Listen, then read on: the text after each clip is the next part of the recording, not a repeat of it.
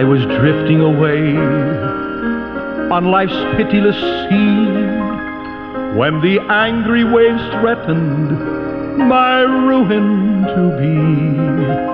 When away at my side, there I dimly descried a stately old vessel, and loudly I cried,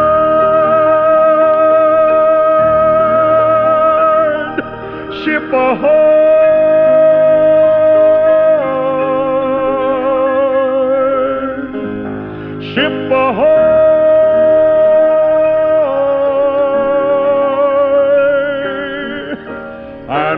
Loudly I cried, Ship ahoy! Once again, we say welcome aboard. It's good to be with you this time. Brother Munn speaking. Our program here called The Mariner's Call. What a blessing. All this old mariner. Uh, a blessing to me to have this opportunity to be with you.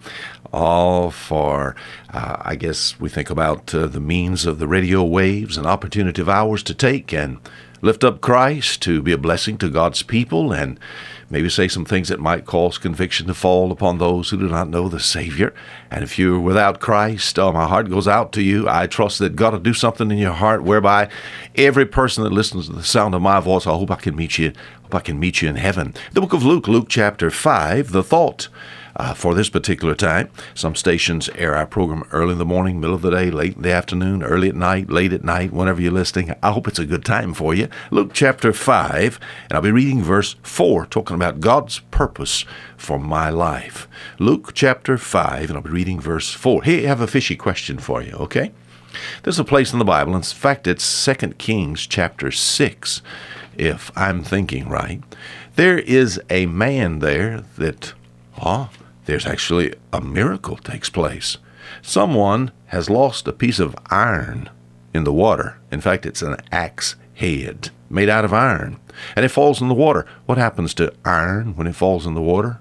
You got it. Sinks right to the bottom.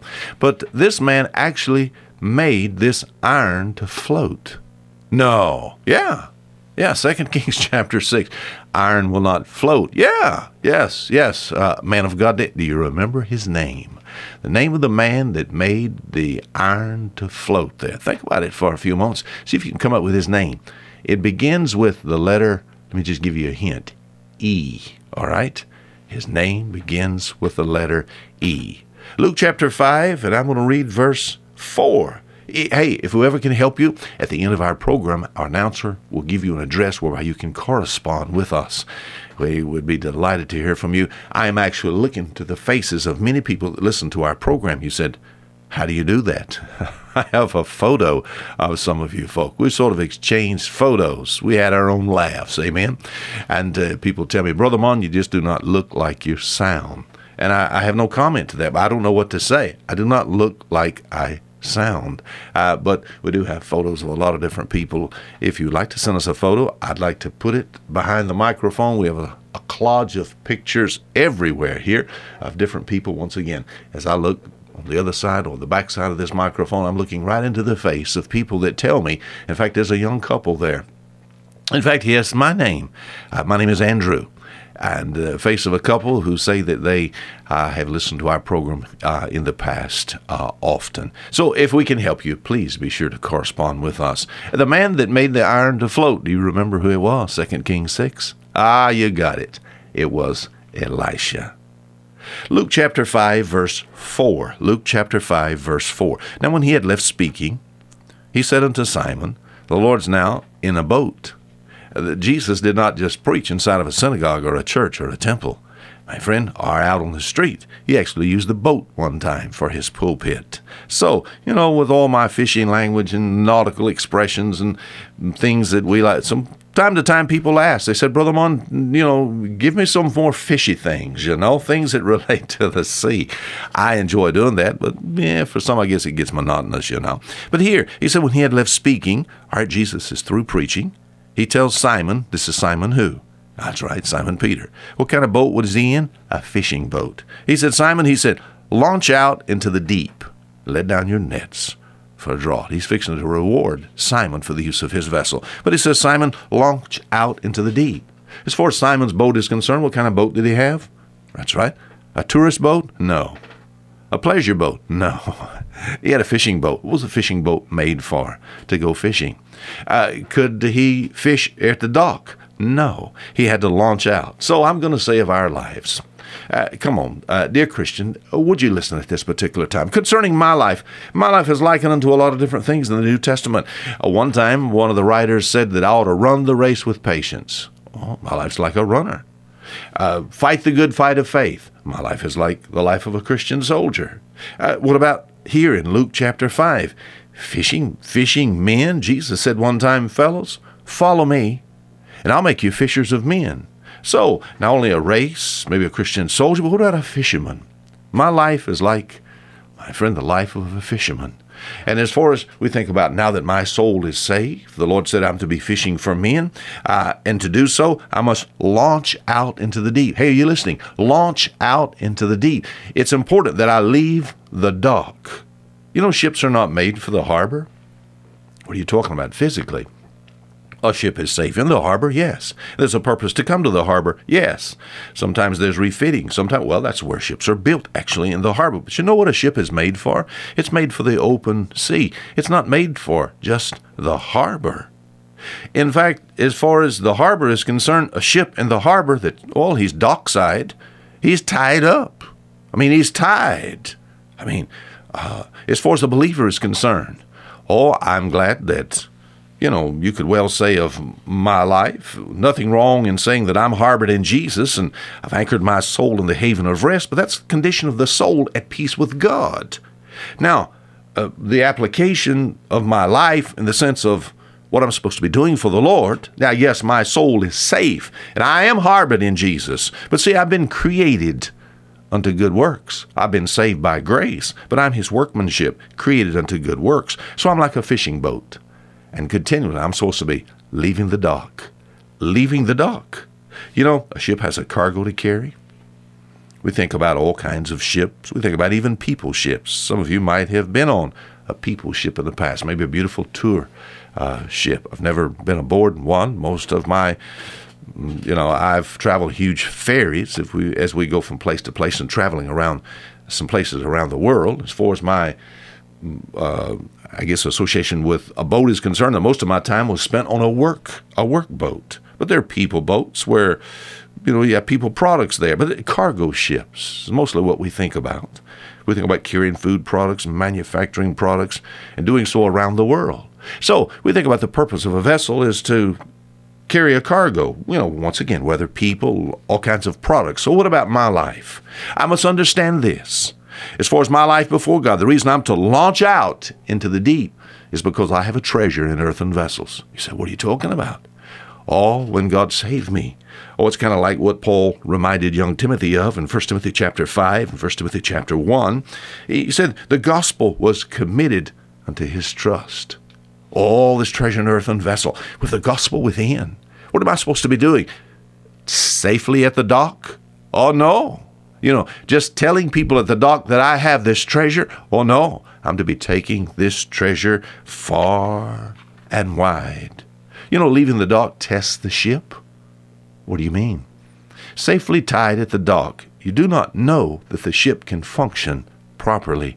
The steering mechanism, as we said many times, we think about the rudder for a ship. If I were to take at the dock and turn the helm as far to the port and then as far to the starboard as I can. Would it move the ship at the dock? No, because the ship is tied up.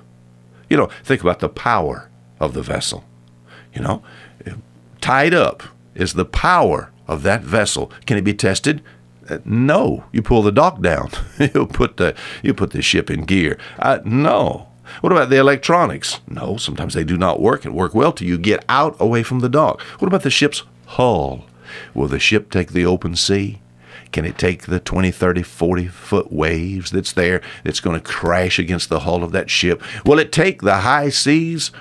Could you find out at the dock? No. You have to leave the dock. Do you understand what I'm talking about? So, as far as my life is concerned, I'll never know the things of God that I find in the New Testament would be true of my life until I leave the dock. Here he said this launch out into the deep Right? I'll never know. We think about the steering mechanism. You know, for sure that God's hand would lead me. Did God say He would guide me? Will the Spirit of God guide us in all truth? Isn't the Lord Jesus Christ likened unto a shepherd, and as far as this shepherd is concerned, does not, not he have the ability to lead his sheep? How do you know that? Unless you leave the dog to watch God's hand take you from place to place across life's sea, and then to unload of this precious cargo that you had, that you might tell others of the glorious things that God has done for you through Christ and what Christ has done for a lost and dying world. What about the power? You know, what about Holy Spirit power? You'll never understand the power of God in your life until you just say, God, get me away from the dark. And may somehow you energize me. May I sense the power of the Holy Ghost on the inside of me. May I experience that to see all that you can take and give the amount of RPM to this old vessel as we sail across life. See that you can bring me from place to place. What about the ship's hull? How do you know you can stand the stress of life?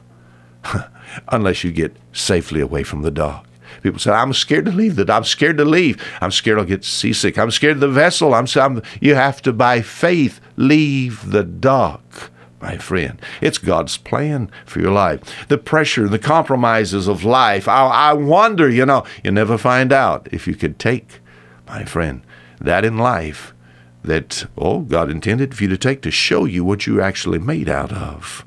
Oh, until you step out. And by faith, my friend, get untied from the dock. You know, there's no income at the dock. A lot of God's people are expecting great rewards in heaven for nothing if you do nothing. Simon Peter, if his boat never left the dock, how many fish could he catch? Nothing. Would there be any income? Could he take home to his wife some money for fish? No, the boat never left the dock. As far as at the judgment seat of Christ for believers, you know, uh, is there anything for us to have there? Any rewards? Not unless you've left the dock. There's no income at the dock. In fact, as far as the dock is concerned, if you just stay there and stay there, here in our area, there's some beautiful boats that are tied to the dock and they never go anywhere. People laugh. they say that boat never goes anywhere. The boat is just, it's there at the dock all the time. They never go anywhere. They never do anything.